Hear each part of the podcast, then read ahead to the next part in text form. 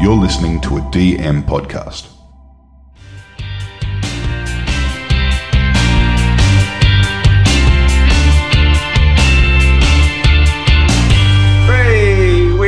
In the Football Shed, the podcast for football fans that live in the wrong time zone. My name is John Hewitt, and Jeff King is here. G'day. And Roger Gibbs is here. Hello. And we're in a different house, so Rog, you're sat on my left, and Jeff sat on my right, so I'm all confused. Very confusing. Very Do we always sit in the same seats? yeah, man. We've That's been doing weird, this for isn't it? years, Rog. Yeah. Why do you have to ask? Well, why don't we mix it up sometimes? well, we are now. We- we are. Yeah, and it's confusing. your This is why we don't. Yeah. Well, answer my own question. I'm all flustered and confused because we're in a different house. Um, well, Rog, we'll start with you because you're in your house. Did you get fridge beer? Uh, yeah, I didn't have time to go and buy nice beer, so I've just got um, generic fridge filler Rover, But you didn't get the vegan one, the vegan one. the one that Jeff had the other day. Uh, no, no, I don't. I have the Henty Street Ale. It's Does that like mean you hate vegans? uh, no, doesn't Jeff have the problem with vegans? No, no, I think they, they taste great. They taste, taste, taste, taste great in a bolognese. Can I just say, right? Um, I listened to another podcast, listened to a BBC podcast the other day, and they're like their little bantery bit at the A beginning. sports one? A sports podcast. Their little bantery. Micah Richards on it. They're all, they're all on The Zoom, Monday Night obviously Club. on Zoom. Was 'cause- Ned 'cause- Manure on it? He's no, the worst. he is the worst. Ned Manure. He's very, very basic. very basic. Um, but Micah Richards. I like Micah Richards. Um, but they're like, you know, pre talking about football conversation was about how over Micah Richards' shoulder was uh, uh, one of his Player of the Month awards, Barclays Premier League Player of the Month awards. Oh, yeah. Like, we just call Rog fat and talk about beer, and he's got a fucking Player of the Month award behind him. I'm like, whoa, that's just mental. Different world, You eh? we should bring some. Yeah, I haven't got any awards to show. I should have like like my, my work top seller of 2004 award that I got when I was about 19. I don't or think we whatever. want to Have you talk got, about still got your cast from when you broke your leg? Yeah, I- yeah, great. We could all. Did Micah Richards really win a Player of the Month award? Yeah, I- I, I reckon maybe he won one when he was 17. That's why it's like behind his Zoom camera, you know. Making a point of it. Um, Jeff, did you bring a uh, fancy beer with you? I don't. You know that beer you love? Yeah, I love it. I've never seen it in a shop anywhere.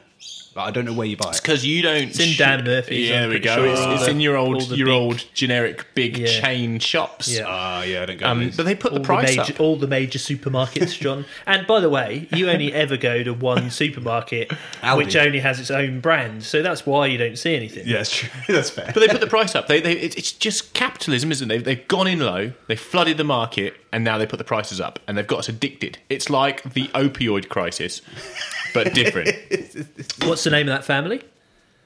the opioid That's fan. weird. Yeah, in the states, you know, they came up with the. Um, Ah, anyway, none of us are going to. Yeah. There's, a, there's a family who basically came up with this drug their fault, and yeah. then pushed it on to the Oxycontin. uh, large, yes, large parts of the American population who are now all hooked on it, and it's having terrible, terrible effects. Well, on that good news story, Rog, I'm going to tell you about my Audi wine that I didn't bring. oh no! Oh wow! No, I've bought uh, Garage Project White Mischief. Oh, you love that one. I do, and because it's Touch like of peach, is it, John? Touch of peach. white peach and salt sour, White peach. white peach and salt sour, and uh, I didn't really want to drink wine tonight because I've got a big day at work tomorrow, so I'm on the Sorry, mid- white white peach and salt. yeah, That sounds so disgusting. salted white peach sour. That's It's not actually beer. As, as far, no, as far as sours go, it's quite a good one. Oh, I oh don't mind god, you one. people! Do you want to try Oh, I'll tell you what, look what'd be great in my beer. Let's just add some salt. Good. like fuck. Listen Salt to enhances- yourselves. salt Take a step back. What about salty, ca- question salty what you're caramel, doing. Jeff? Oh, come on. Life is here to be enjoyed. I'm thoroughly enjoying my salty beer. Um, every week we start with a question, but before we do that, if you want to get involved in the Football Shed community, head over to our Facebook group, Shedders and Volleys. Um, apologies to everyone, I've been a bit quiet on there this week. Work got a bit busy. Um, but you can talk nonsense on there um, and give us ideas for One Beer Wonders, which we haven't done one in a while, so we should do one. Um, and if you're more like Rog, you can send an email. We should, we should have a post. Does, does mail- anyone even send us in? Should we just stop talking about email? No, we get emails. We We get get, emails. emails. We get emails, They're okay. usually addressed to you. Yeah, from overseas. Yeah. Some exotic country. Yeah.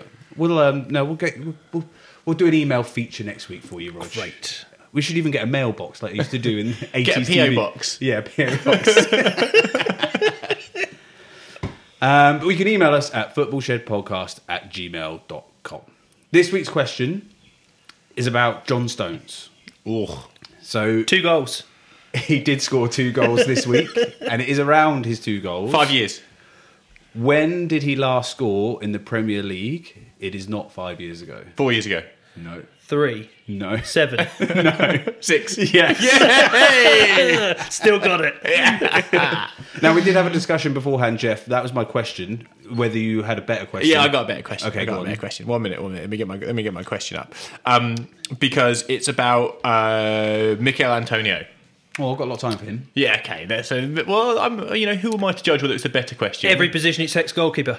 no, this, is, this is good. I'm enjoying this. Okay, so Michail Antonio is the fourth player to score 40 Premier League goals for West Ham. Fourth. The fourth ever to score 40 Premier League goals for West Ham. Can you name the other three? Canio. Correct. Tevez. Incorrect. He was only there for about a week. Tevez. Okay. Um, Oh, Arnautovic. No, no, no. Mark Noble. Mark Noble. Oh yeah, because he scored millions of penalties. there He's, he's scored time. 46 goals, Mark Noble, and 46 of them have been penalties. Uh, That's a joke. how many way. more are we looking for? One more. Um, is it someone recent or old? It's someone quite old, and he has his his head looks like a peanut on a on a toothpick. Teddy Sheringham. No, no, no, no. But very good, very good. His head does look like a peanut. Who looks like We're going to know it, but I can't. Um, Ian Dowie. no, he's a potato, isn't he? Yeah, well, he's- he's a vegetable. Is Choose- West Ham as well? Peanut's Palace, not a was it? Vegetable. Um, you're thinking of uh, what was Ian Dowie's face? That was really weird. Like He had Leroy Sane is in his, His neck. in his Oh, apple. and his yeah, apple. that was weird. Um, okay, so he has only scored 41, so it's not like he is is super prolific, and he probably got that in about 760 games. Stuart Pearce. No, he's he's a bit of a Cameron Jerome. Oh, Carlton Cole. Carlton Oh, Cole, yeah, I, ca- I cannot believe he scored that many goals. 41. But how many years was it? Was he there? He was there for 30 years. Exactly right. I suppose seven a year or something. yeah. yeah. He was average. Um, which question was better, Rog? Um, well, I'd like to talk about John Stones. Oh, okay. Well, that means that my question was better. Um, so let's Let's say go. your Let's question's talk better. about Man City. Are they going to win the league now that they've suddenly looked like they're back and playing well? Beat Palace four 0 De Bruyne Maybe. looks good. Do you know what? Uh, somebody that's been listening to the pod pulled me up today on um, how fickle we've been, and that we've talked up the chances of about seventeen different. Well, it teams changes in the every league. week. Well, uh, that's what I said, and I said far more established pundits than us are uh, making the same errors, or is it an error? I don't know. Maybe it's so even that it can change that much. It's just part of the fun. It changes every week, so you might just dive in on that team and hate on them and love them Yeah, this week. but no, I do think that City are, and we we said it. At the, City are going to win the we league. said it. At the no, we said it at the start of the year that they'll, you know they're going to be top two. I predicted them to win the league. Um, and we've talked about them lots of times before about COVID suiting the way that they play, and I kind of feel Pep's gone back to Pep. Like he hasn't reinvented the wheel with what he's doing. I feel like if anything, they're pressing less. Maybe they got caught. He got caught Yeah. up with what do I need to change things a bit, or um, you know, there's all this high energy stuff around. He's gone. Well, no, I'll just we'll just pass the ball, not give it away. Um, and they've sorted out their defence. they've sorted out the defence, Dias, uh, w- but it's John Stones. Yeah. Like, looks since Dias has come in, I don't know whether it's the pressure on Stones or, or what's happened, but he has been excellent. I just, I want him to keep it. I don't want this to be, you know, we, we said this at the World Cup, had Yeah. an excellent World Cup, kind of, you know, looked like world class, world class defender. I'm going to say Yeah. he looked like he was finally, um, you know, fulfilling his promise, and because not because of flashy things he was doing, but just defending excellently. But do you think it's Dias, or I have a theory of why John Stones is suddenly good again? Is that Fernandinho is playing defensive centre midfield for Man City? They won the league every time they win the So league. So it's not John Stones; it's that Fernandinho is amazing. Well, John Stones is playing very well, but I think it's easier to play centre back for Man City when you have Fernandinho playing in front of you because he does so much of the mopping up work and also drops back into that back four to make it to a three for a little bit. And I think they've lacked that player. Rodri hasn't done it as well, um, and so they've kind of struggled without Fernandinho being in there. So I think he's made it easier for John Stones to come back in. It's a shame, isn't it, that we. I agree with you, John. I absolutely agree. I, I think when a player like John Stones has um, a very disciplined central defensive midfielder in front of him, he's able to do the things that he's more inclined to do. Yeah. Like he can walk with the ball slowly out of defence and and make a decision. And when he has, you know, when he has time to make a decision, he's a very talented footballer. I think it's it's quite sad that we talk about John Stones on the week he scores two goals. Uh, and I know Yeah, no, that's a fair point. because because actually he's been a very good defender for the last six weeks or so, and he's and he's not got a mensch, but yet he scores two goals and everyone talks about how he's a great defender. I'm like that's a bit strange, isn't it? Because, because why does it Terry take? Garth Oh no, Crooks, team of there's, the week. it- there- no, no, I don't. There's been there's been a fair bit of talk about him over the last few weeks. I don't know if I agree with that. Okay, well, well, well, we certainly haven't sat here and, and dissected his game, and he takes takes him scoring two goals No. before we do. Um, so, so, I, so I think you know, slap on the wrist to all of us. But yet, he is he's been excellent this year, and he's been consistent. He's had a good run in the team, which is all he's needed. You know, uh, this time last year he couldn't get in the side, so it's it's been really impressive. He's English, so I want to see him do well. He's ex Everton, so I've got this belief that he's you know there's a part of his heart that will always be a blue, and I, I like and I, and I, I like I like that. But he's a just for trade. defender. Like I think Eric Eric Garcia Yeah, is so crap.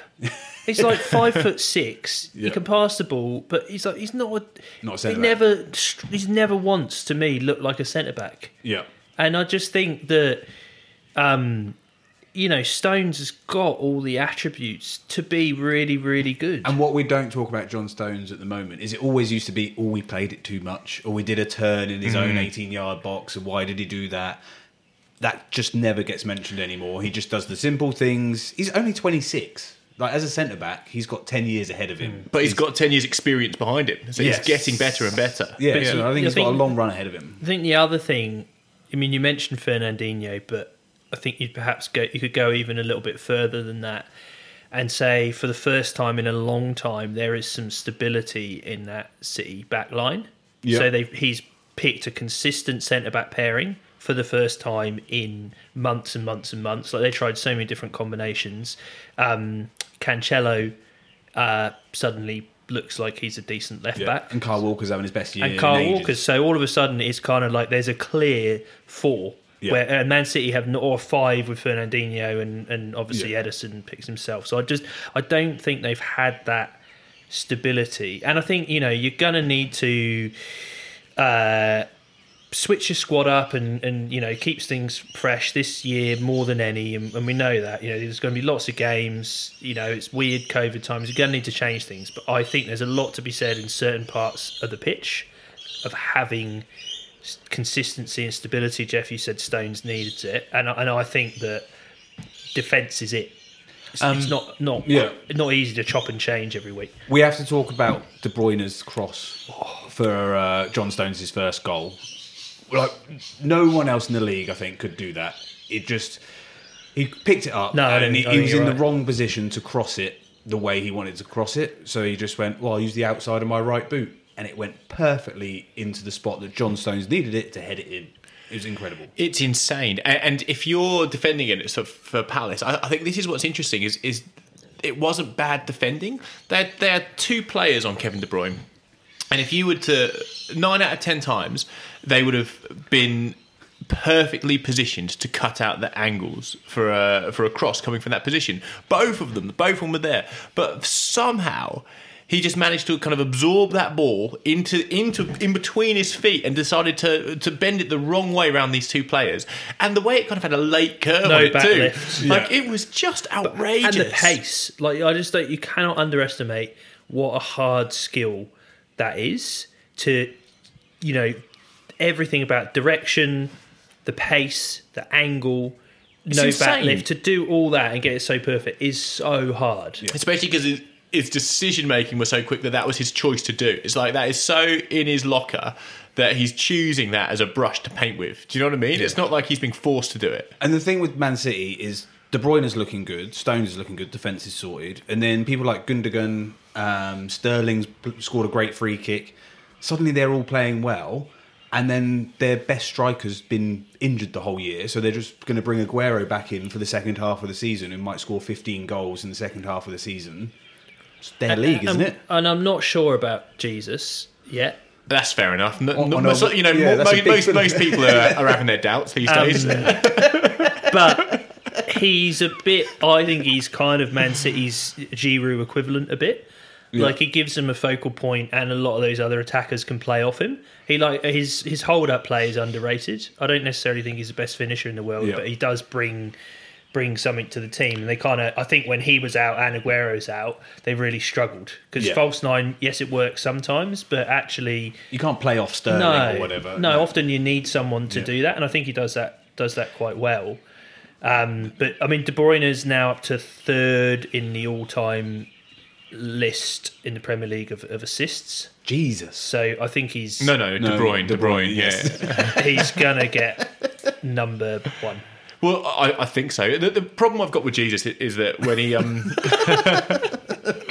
uh, when he plays out wide, he is often the end of the move.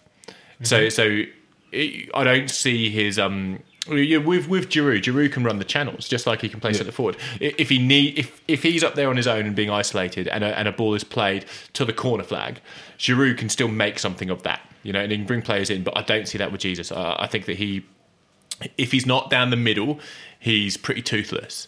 And I'm not sure that in in Guardiola's team, there's much room long term for someone who isn't fluid enough to play across the whole front three. Because you'd argue that the way Guardiola's side's set up, anyone in that front three should be able to do any of those jobs Yeah. and and and be pretty good at it. Apart from uh, the the argument is Aguero can't. But, yeah, but you'd Aguero say is Giroud quite runs the unique. channels, but you wouldn't play him wide, as in a wide No, but they overlap and they interchange, don't they? Like, and they need to because because they they play kind of outwards, outside, inside wingers. So. So you wouldn't want him pulling out, overlapping when a, when a, one of the wide players comes in to to overlap and then bring the ball back. He's not very good at that. He needs to be that man in the middle. So I'm not sure. As I say, uh, don't get me wrong. I'm not saying he's bad.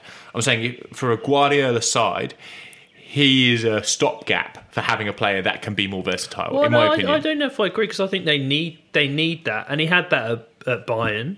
The only place he hasn't really had that is Barcelona, and that's because he had Messi, and Messi's Just did everything. just did, is is different. So you kind of set your team On up. a bit Messi, did you see he got sent off for the first time in his career this week? Yeah, everyone's been talking about it as a rush of blood, and uh, I haven't seen the it, thing, I you just know, saw it it- got sent and I watched it, and I'm kind of like, he kind of just brushed the guy out of the way. Like, I, I mean, I I've only seen it once, but to me, it really it looked very soft.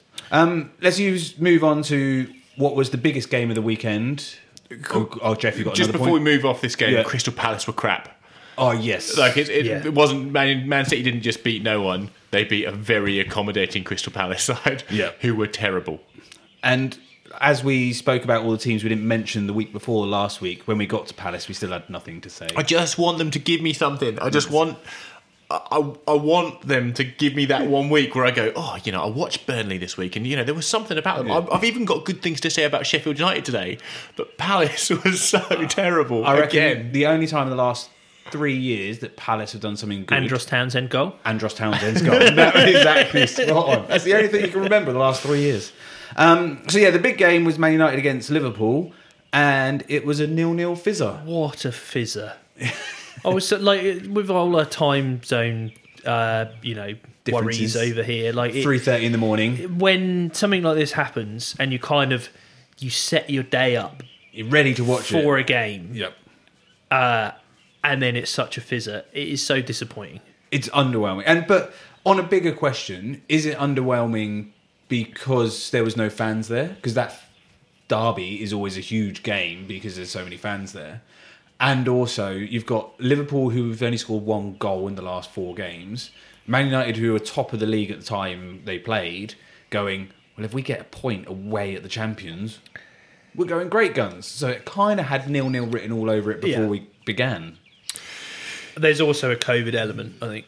In Yeah. that, uh, like, I agree with you about the fans, and in these big games, it seems like maybe players are more aware of the um, the connotations than they would be if there were like 50,000 fans Just going, scre- screaming at them. And Yeah. there's been quite a few big games. I, I can't reel them off off the top of my head, but I feel like there's been a number of big games this year. Quite a few of them involved Man United Yeah.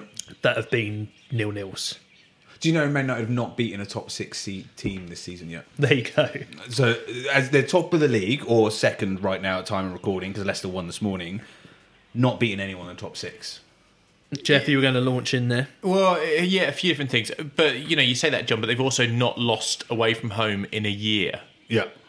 So what they've done every time they've gone away from the top six is exactly what they went did, did against Well, Liverpool. and, and this is the perfect season to be good against the teams below you and okay around the Okay ones- enough, yeah. around the teams that are around you. like to just That's solidify your point, Rog, you're absolutely right. No fans is killing it. You know, games like this require passion and drive and and you know electricity, and that is not what this game had. Um, one of my questions is, you know, Fernandes didn't show up in this game, in my opinion, and you think, oh well, that's strange. But then the games that Fernandes doesn't show up in are the most important games for Manchester United. That he doesn't show up in semi-finals. So he's not a big game player. Well, I'm just I'm, I'm asking the question Yeah. here. Like, I, I'm- I'm trying to form my own conclusion here in, in public. Like, he doesn't show up in semi-finals and United lose semi-finals because you know counter-attack Fernandes or bust. We've spoken about it, right? That Yeah. that's their that's their three-pronged approach, and one of them is losing. And in a big game, hard to counter-attack. Big game, Fernandes doesn't show up, so they go bust. They they lose every single one of them. And this for Man United was probably the same mentality that you would take into a semi-final. It was that important, and Fernandes just didn't show up. I'm not saying he's crap. I'm No, just yeah. saying I'm just saying that there is a question mark on whether that environment or that pressure works with him. I think it's too early to say. Although we've lost a lot of semi-finals in the last year. Since And you, but you- you've also uh, you've only lost three times in the league since he arrived, That's pretty good. and you were pretty crap when he arrived. Yeah, it's true. Like Yeah, he- look- he's transformed your team. It's not about stats; it's about the performance. He's he he was not influential in that game, just like he's not influential in other games that require influence.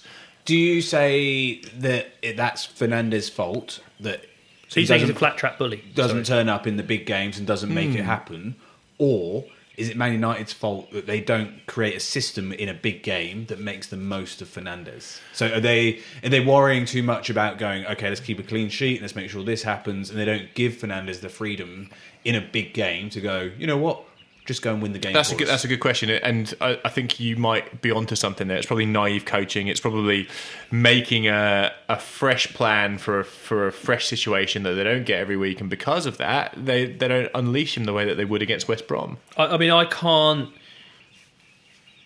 I agree with you. There's been some ga- big games where he hasn't been great, but I just I can't believe that that will be the case because of his character and because of the way that we've seen him carry United on multiple occasions and be the catalyst and be the one that does something that gets Man United the points.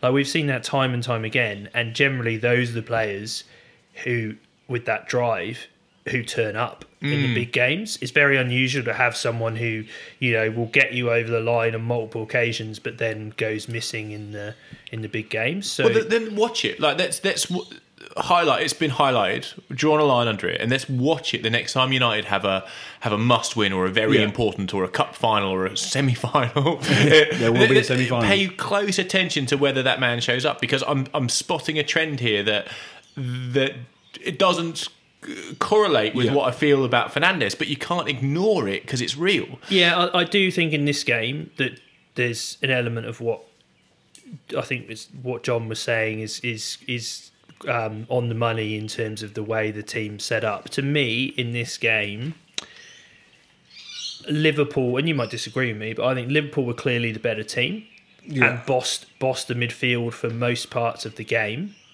Um, I thought Thiago was good. I thought Man United defended very very well yeah. they were, and you could tell it was we'll defend first.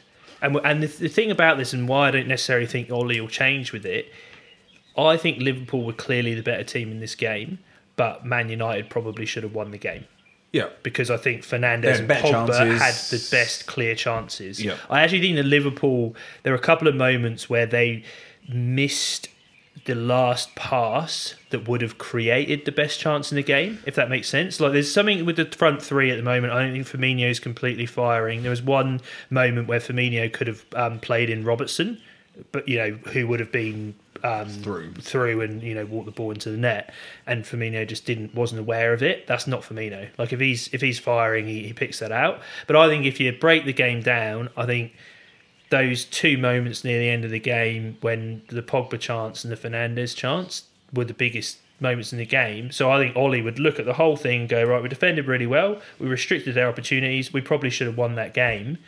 I'm going to keep going with that approach in these games. Yeah, and it's working. And I, I, want- on Liverpool, so they started Fabinho and Henderson as centre backs. Um, and they have said they're not going to buy another centre back during January, which seems a little bit odd. But they've only conceded five goals in the last 10 games, which, I mean, that's great. Um, so where's the problem? I mean- Thiago. I think Thiago is the problem. Okay. But he hasn't been playing. Well, this game certainly, I think Thiago was the problem. In what way? Uh, so so you may, you may be looking confused. Oh, I think like- he's he. I think he's a brilliant, brilliant. I, I agree. I, th- I think he's a, he's a world class, phenomenal footballer. But I think him playing in the centre of a midfield three, I, I think, is he is almost being used as a recycling truck, and he doesn't drive the football forwards. He recycles the football so stupendously that it is easy on the eye. It's wonderful to watch. I love it. I, I think he's a phenomenal footballer. But in the middle of the park for Liverpool in this game, you need someone to pick up the ball and run with it and run forwards to, to make something happen for those front three. You can't just rely on, on Liverpool's front three, especially this year. Liverpool's front three aren't firing together. They're not. They're, they're not. I mean, Salah's the top goal scorer in the league. I get that, but they're not playing well as a unit, which means something has to come from somewhere else. And when Liverpool's fullbacks are not providing the same way they were last year, you got to look at the midfield. So Henderson's playing in defence. Great. So Henderson did take the ball and run last year. That that was part of his job. Thiago does not. He relies on his world class passing ability, but Liverpool are missing the the their midfield three moving forwards as a unit with the football. There is Well, a, I'd, I'd say there is a bigger gap between the front three and the midfield, which is a problem. But I think because they're playing Henderson in centre back, Fabinho centre back, you're losing that in the middle of the park, and that's having an effect. I think Trent Alexander-Arnold's not having a good season because he's not next to Van Dijk, so he's not playing as well. So it kind of all has a knock-on effect. And Klopp saying he's not going to bring in a centre back to me sounds a bit dumb because I think they need. A centre back I agree, who's- I agree who with you, plays yeah. centre Yeah, I- back to go. Okay, that means we can put Henderson back in midfield, and we can, and everyone gets slightly better. So it seems a bit odd that they're not going to bring one in. Van Dijk is the point in that team that the whole of the rest of the team sets themselves up on, not just the defence, the whole team. And I think I don't think it necessarily is the attack failing. I think a large part of that is exactly what you said, John. It's like you've you've pulled other parts of the team back. Like you've lost defenders, so you've pulled midfield into defence. You've then it means that Salah, Firmino, and Mane are often receiving the ball in a different part of the pitch than they would have last year, and they're having to create more individually. Probably have to run with the ball more rather than. I think the biggest thing is not necessarily. I don't know if Thiago fits. Uh, Thiago could be a problem. I mean, we thought he might be a solution because he might offer Liverpool something different, but this, the, he's not necessarily going to give that same press that their midfield had last. So I don't know if it's necessarily carrying the ball and running with the ball, but we've talked about Liverpool's number 10 or their creativity being the press. Yeah. And Thiago's a slightly different player to that. Mm. But I think the, the press hasn't necessarily functioned as well because of how they've had to 'Cause they're deeper, Be- yeah, because they've had to change Yeah. the team. And so it means you're then having to find different ways to break teams down. Yeah. And I think that's what and also in this season when you know you haven't got the same time of training when things are all over the place those intricacies of those attacking moves are kind of they're harder to Yeah. to coach and to come up with and, and so i think whereas if they were just going you know they're no no brain like massive full press because they've got run. all the players there i think we saw last year that just they were a machine that just worked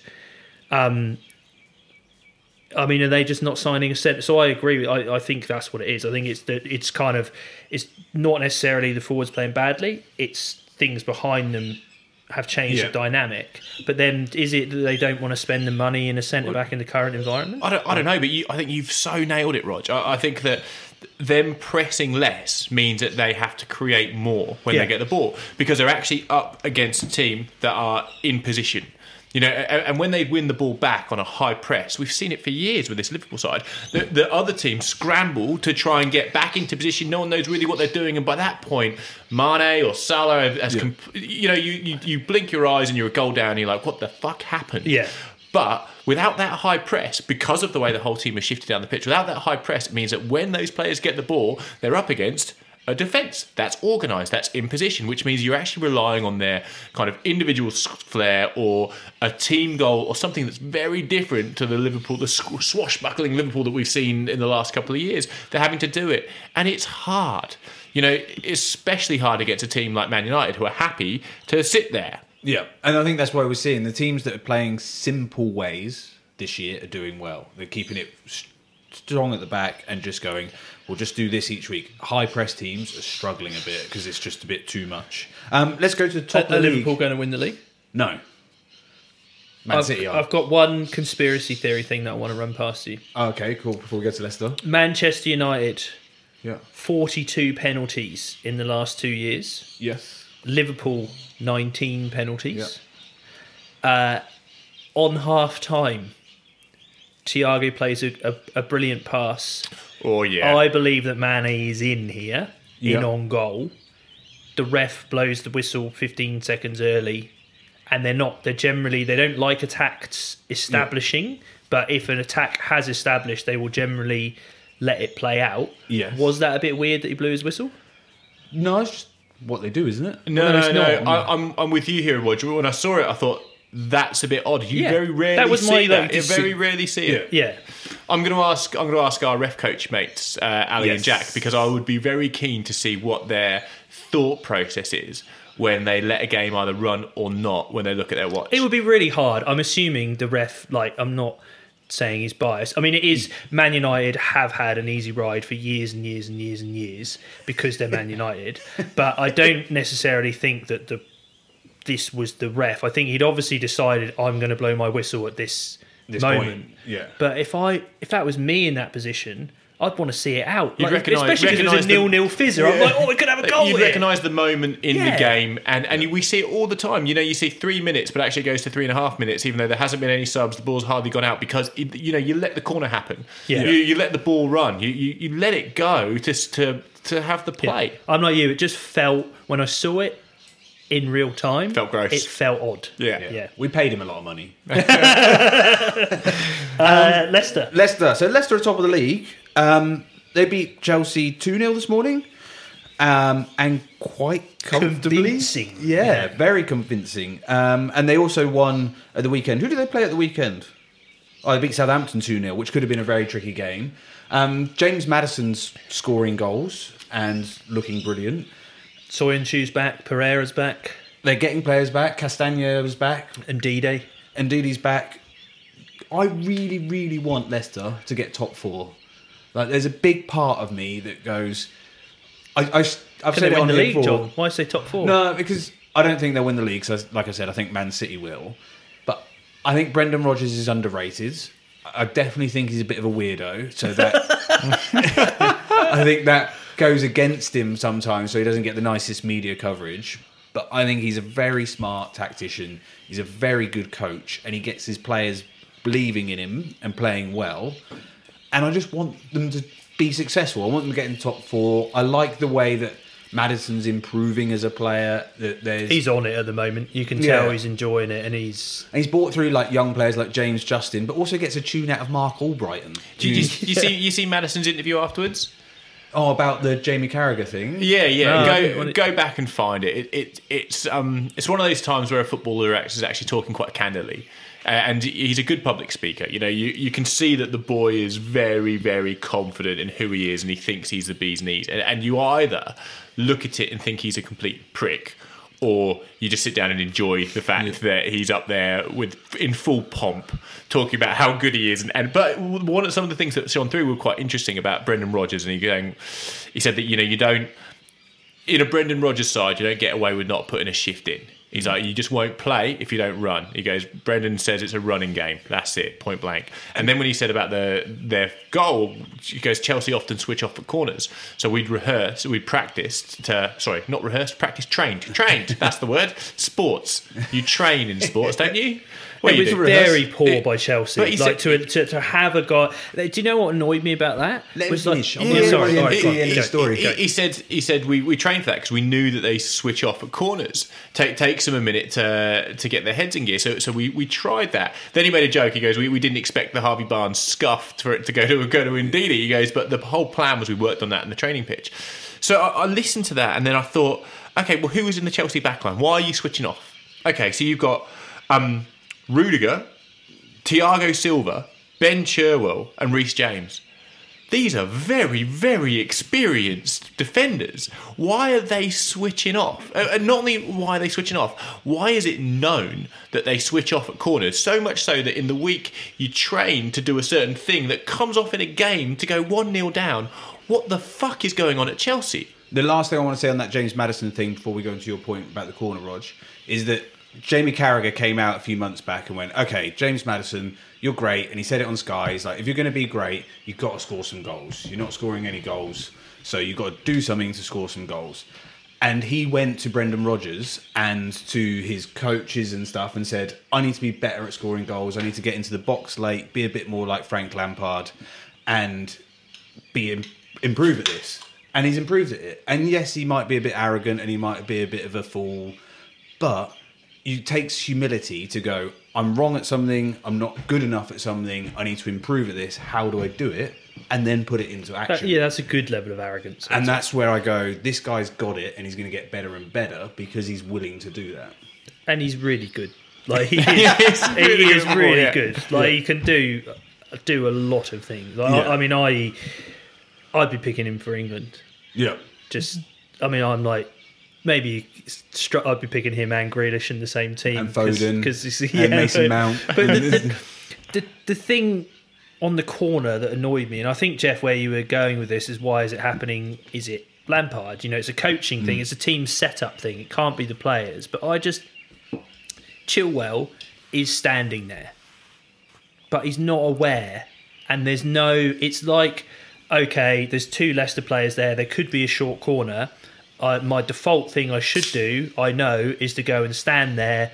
They probably won't really do it, But you stand in but between I, them, I don't you? need, I need to stand Yeah. there. But it wasn't. There was no intent. There was no defensive intent with what he did. It was just like a token gesture Mm. to stand there, and Yeah, then you watch on. it happen, and it was so easy, and all of it like that is you know one of the most dangerous positions you can let a player get in on a football pitch. You know, if a player gets to the byline five yards from from goal, generally that's going to result in a in a chance. it's a problem, as, as a minimum, Yeah, it's a problem. You know, and so you, from a from a set piece to let that happen. I think that's a real issue. Now we talked about maybe Frank had sorted out Chelsea's defensive woes. All of a sudden, it's like what five five losses in eight, and, And I mean this this is big. Like this was a big game for Chelsea to come Yeah. out and go, we're we're in this, and Leicester bossed it. And also, I think Frank gave the kids a go. He put started Hudson Odoi, started Tammy Abraham, Reece James started, as has been starting the last few. And I think he went, okay, cool. I need a bit of fight. I need a bit of gumption. Do it. And they didn't turn up. And now I don't know whether that's their attitude or the coach or what. But there's something not working there, and they're eighth in the league. And it, it was not that long ago, just before Christmas, we were like, Frank's got this, and maybe they're going to win the league.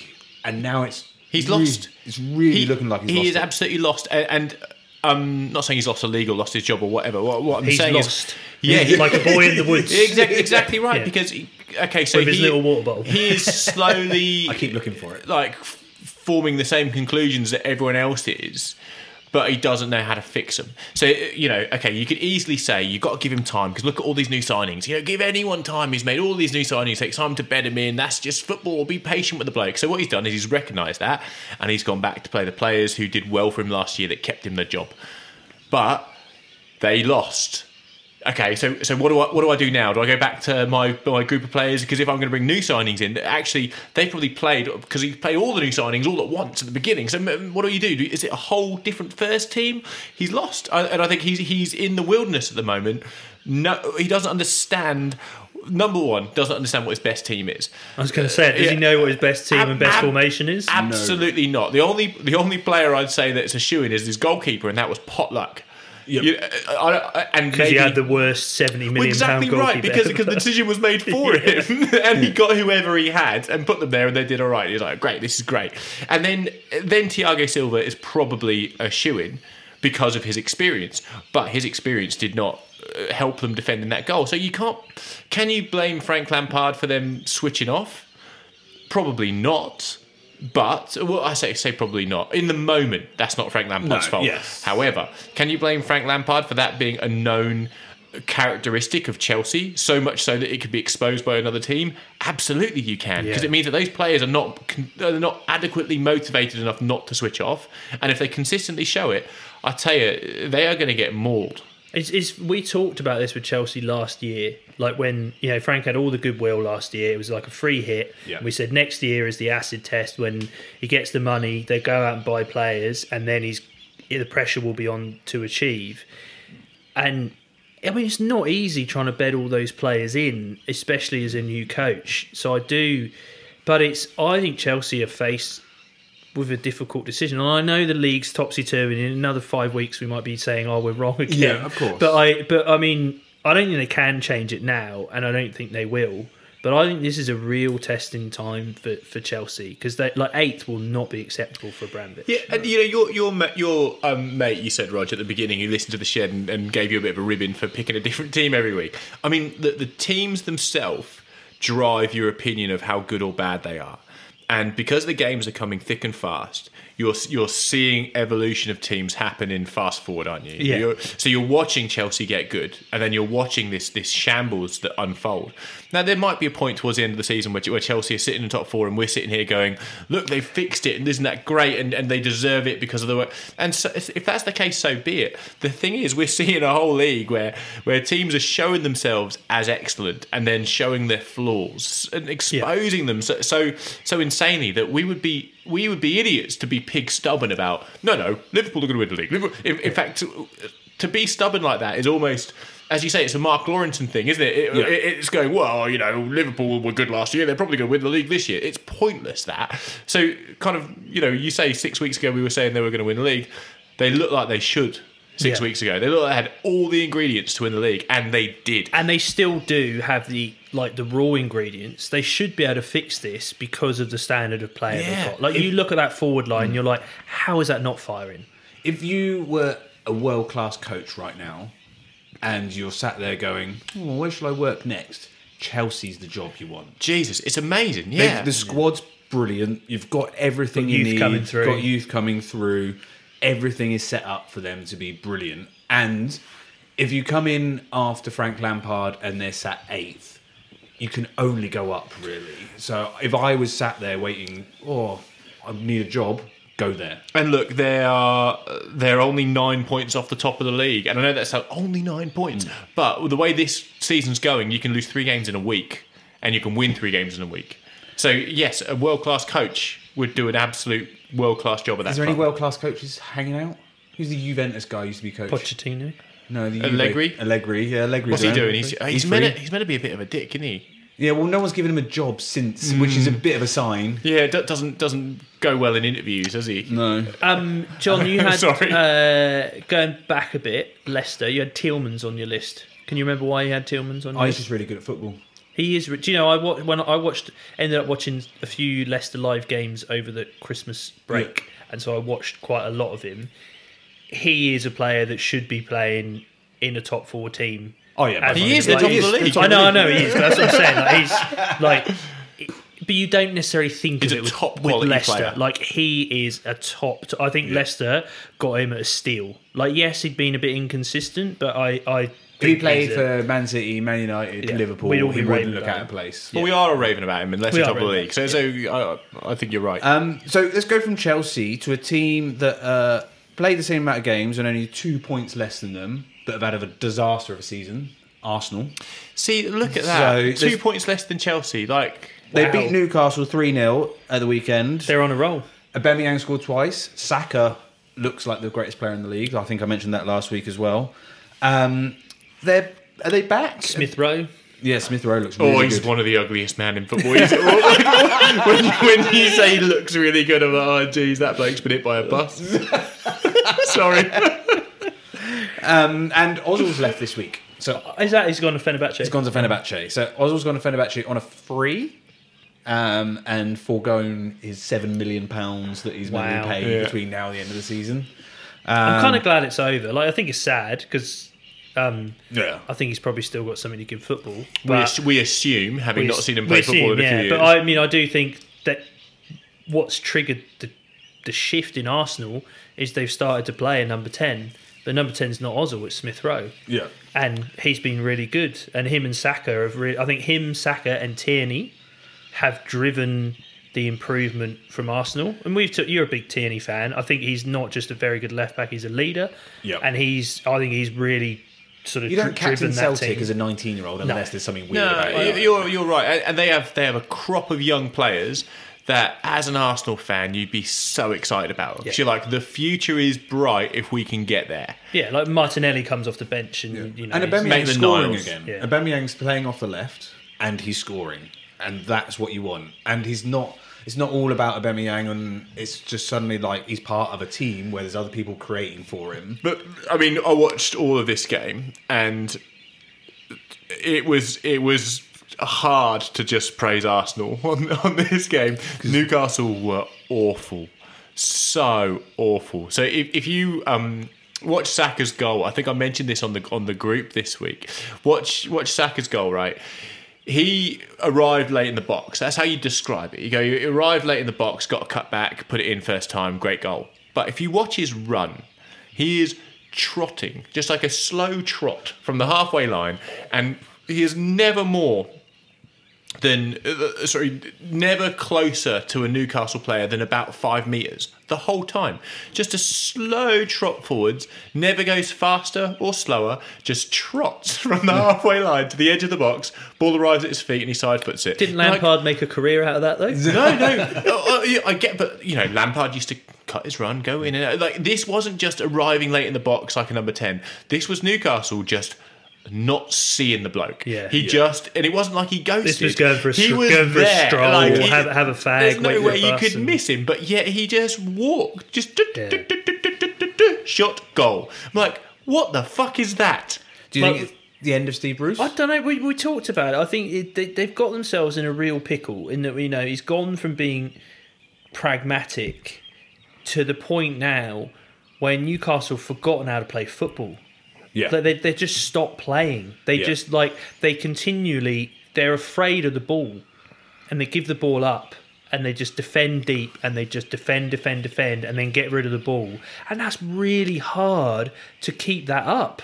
Yeah, to do it for And- 90 minutes every and Yeah. every, you're playing every three days, and to go, oh, we just got to defend. This is gonna be fun, lads. For 90 Let's- minutes, and then hope if we hoof it upfield, we might get a goal. And it you just got. I, I was watching Andy Carroll trying to lead like some sort of press and put pressure on, like, and, and Andy Carroll, you know, ha- has some good attributes, you know, and he and he's he's he's. I don't think he's quite fulfilled his promise, but pressing, Still got time. pressing, and leading a press is not one of them. Particularly when it was like you know an hour into the game, and I was just like, get him off! Like he was just, it was a, it was trying, but it was just a lope, and I was like, that is not doing anything, and I, I do worry for them. Yeah, I think Bruce is is, is a bit lost too. I, th- I think he's gone from a kind of pragmatist, trust me, dig out a few results to I'm going to lose it and I'm going to read them the riot act, and none of that's working. And you've only got a few more colours as, as a as a painter, you know. Yeah. Um, I, I also think that um, was it Callum Wilson was playing up front the weekend. Oh God, he's terrible. Terrible player. It, the, it's just such a lack of general awareness. Like I get that sometimes he can go head down, run with ball, kick ball, goal, goal, goal, goal, goal, goal, goal. goal. Hmm. I get that. He's got that in him, you know. But so did Carlton Cole, and we just took the piss out of him. When it comes to spatial awareness, bringing other players into the game, laying it off at the right time. He has none of it. And and We spoke about this last week, and I think he's a pretty good player. He played for England and scored for England, so he's not crap. But Bruce has destroyed the ability for a strikers to play. Like if you play in a team under Steve Bruce as a striker that's creative and tries to make things happen, but all you're going to get is one ball over the top every half an hour. It's just going to kill your confidence. Yeah. and can I say I've, Is I've- his heart in it too? I feel a bit sorry for Newcastle. Um, I, I, like it's not, you know, I know usually we quite relish sticking the boot into sides, and and I hope I'm going to keep harping back to your mate Roger. I don't know who it is. Who tells you? I like them to think that we've stuck our boot into everyone as well, just as like we said everyone's going to win the league. And but I feel a bit bad sticking my boot into Newcastle because they genuinely love it so much. Yeah, I love And Newcastle. That's the thing. Like oh, everyone would love Newcastle to do well. It's it's almost like when you know when Leeds win the Championship. Even the Man United fans of this world, deep down, still wanted them to come back to the Premier Oh, League, want so you in can, so you can have your away yes. day at Elland Road. Yeah. You still want that, and everyone wants Newcastle to be better than they are. And they have served up some dog shit football for about five years, and it must be maddening.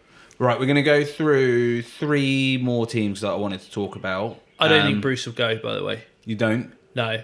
Ashley is. You know how Man United get rid of their manager when they can't make top four. Yeah. Mike Ashley only gets rid of his manager when he thinks he might get relegated. And they won't get relegated.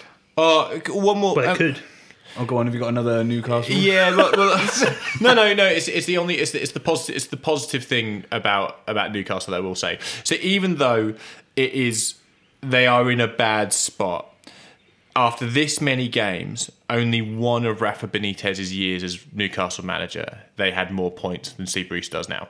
Yeah, okay. There you go. So That's, even- that's some good perspective. Whereas he is loved in. Well, that's the thing. So, Yeah. so you know, I mean, you'd, you'd probably want to, if you were Steve Bruce, Bruce, you'd just go, well, who does your PR, Rafa Benitez?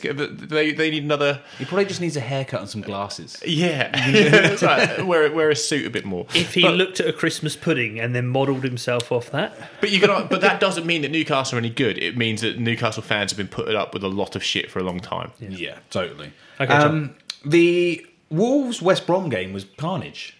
West Brom won 3 2. And Oh, yeah. I don't really like have a huge amount to say about it other than two penalties. two penalties. West Brom got a win, um, which is good for Big Sam, I guess. Um, but Optus got their highlights wrong again. They put it on like as the fifteenth game of ten, and you're like, this was the one game where there was lots of goals and lots of things happened, and then they just have the person. And then this guy came up and took a penalty. Like, come on, this was the best game. Put it up and the it top. was chaos. And Yeah. do you know what was I found interesting about it as well? It was very unwolves like. Well, It wasn't like Wolves you know. are a mess though. They're not like Wolves at the moment. They're trying to play a back four. Conor Coady's lost all form. They haven't got Raul Jimenez. They look like they're not really sure what they're doing. And it's the first time I've looked at Nuno and gone, I'm not sure you know what you're doing right now. Um, and they need to sort it out quickly, I think. I think they're the opposite of Liverpool in that we talked about Liverpool, the issue being like back to front. Yeah. For Wolves, it's front to back. It's kind of like take Jimenez out. And Jota. And Jo- Jota's a big loss. Yeah, Jota's big loss. But I think I think Jimenez is the focal point up top, and then everything builds from that with the way they play. And you remove him, Then and they put what do we a- do now? a- a- you know, an eighteen-year-old kid who might be great, and now just they've lost their structure. They're also slower than they were last year. Uh, if I'm going to pinpoint a difference in the way they play football last year, I think we, we, we analysed it to death, didn't they? they? They did a kind of overlapping counter attack whenever possible. They they Yeah. they they counter with runners and then hold it up very very quickly, waiting for waiting for runners to, to overlap on the wings or inside, and that seemed to work Maybe really well for the other one as well because he was very important to the way Yeah. they play. Yeah. But but this year they're slower. This year they play more across the park. They build up slowly, and because of that, they've lost their teeth. So so uh, the big difference I'd say is is their pace, and it's not it's no good this year. Jeff, you said you wanted to say some nice things about Sheffield United, who lost to Spurs 3 1. Okay, I do, I do, I genuinely do. I, I think that I still enjoy watching Sheffield United play football. They're still good at what they. Well, no, are they good at what they do? Yeah, this is the thing. They're not because they're losing every game. They're only got five points. it's still enjoyable to what you're right. When they score a goal, it's always a good goal. like it's always. and an I love enjoyable McGoldrick. goal. He Yeah. scored like five goals this year. He couldn't score for like 50 games. So that's Yeah, good. like I just think that when they score a goal, you can tell that it's been planned and put together, and obviously because they're, they're scoring very few goals that are spontaneous or on individual merit, which are the reason why they're where they are where they are. But when they get an opportunity of a of a set play, whether it be a throw in or a corner or a free kick, and they do something that they have worked on, it's so satisfying to watch. So it feels like every goal they're scoring, which isn't that many, is something that they have constructed. Is that also because the standard of their players is generally quite low, and so you can not imagine yourself doing it, but it is so much about like the structured play, Yeah, and not the move, magic, yeah. not the magic of the individual. Which means they've got a great coach and crap footballers. And the assist came from John Fleck, who is my favourite player in the league, who's a bit crap, but is awesome. it's a good cross. Um, and Spurs beat them 3 1. Harry We should- Kane scored a brilliant goal. and, Uh, And, and Ndombele. Ndombele's chip, dink. Did he mean I'm it? not Did he mean sure. it? Yeah, I'm always when it's so much like using your wrong foot. Uh, I'm always a bit. But well, you could tell that his aim was to loop it over towards the goal that Ish. way- ish. The fact that it dropped in the bottom corner, I don't think he was like hoping. He was hoping that was going to happen, but I don't think he went. This is definitely going to happen. But we should say, and do we? I don't know whether should we credit Jose with this. I'm not sure. He looks like a player. He Yeah. has been excellent this year. I, I've He's been, brilliant. I, have been really impressed. Like he, last year, he looked a bit lost, but I, I think he's been excellent this year. And do you know who else I really stood out for me in this game is Holbier. Hoy- Hoybier. Hoybier. I, th- I think Love he it is- how you've got your pronunciation correct on. Well, that's the thing. When you start playing well, you go from a Hol- Hol- Holgerberg to, to a Hobier. Um, but I, I think that the way he plays football is very underrated. He won't get on too many highlights reels. Um, you say Harry Kane's goal was excellent. However, it was the ball was won back by Holbier. Yeah. He took on a man. He walked into space and played it through to Harry Kane so immaculately that Harry Kane wouldn't have been anywhere near it without that bloke. So I think that. Um, one of those underrated signings that only in a few years we're going to look back and go, well, he is so important to the way Spurs play. He nailed it. he almost went to Everton, didn't he? He did, yeah, yeah. But then Everton got Allan, Allan, which is the same type of player. Allan. Do you know? It, like it is. I know we talked. We talked a little bit about some games being a bit crap recently, mm. and I'm I'm struggling a bit with the fan side of things. Yeah. but generally it's been very good. Yeah. And I'm like, it's very even. Plus, Everton have had the best season they've had in a very long time. Um, West Ham have had a very good season. West Ham were the last team I wanted to talk about. Southampton have had a very good season. Like Hmm. Spurs have improved again. I'm like, this could conceivably continue for the rest of the season. Yeah. When we could literally be talking about throw a blanket over them, you know, in, We in could the go last to the few last weeks, two which or three be weeks of the season, and it'd be like six points between the top You, eight. you could finish outside the top four with 70 points this year. But I wanted to mention West Ham because they won this morning against West Brom, and they won at the weekend against who I can't see in the small writing.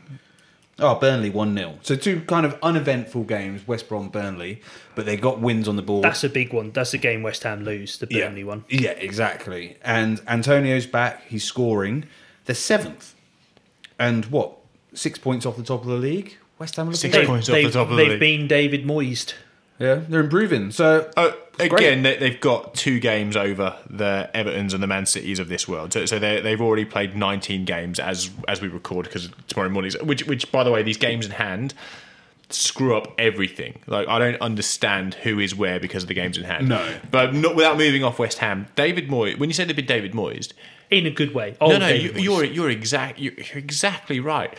What they've done, very different to the way West Ham have, have worked in the past, is they've got two central defenders who are defenders and want to defend, and that's it. They've got two central midfielders who are big and like to head the ball, and they've got everyone else who runs around. Yeah, it's quite and, a simple and, theory. and that is And basic. Yeah, The best thing about the David Moyes influence on West Ham this morning, Jarrod Bowen scores a goal with his chest. yes, It's a yeah. good chest too. You can't get it more um, Fellaini, Moyes. Yeah, I love it. scoring but then they've the also chest. got like, like a Michail Antonio up front who's a buzzard, so who Yeah. chases down lost causes for fun. And you think of the best David Moyes sides, which uh, again, it's a struggle to think of the best David Moyes sides.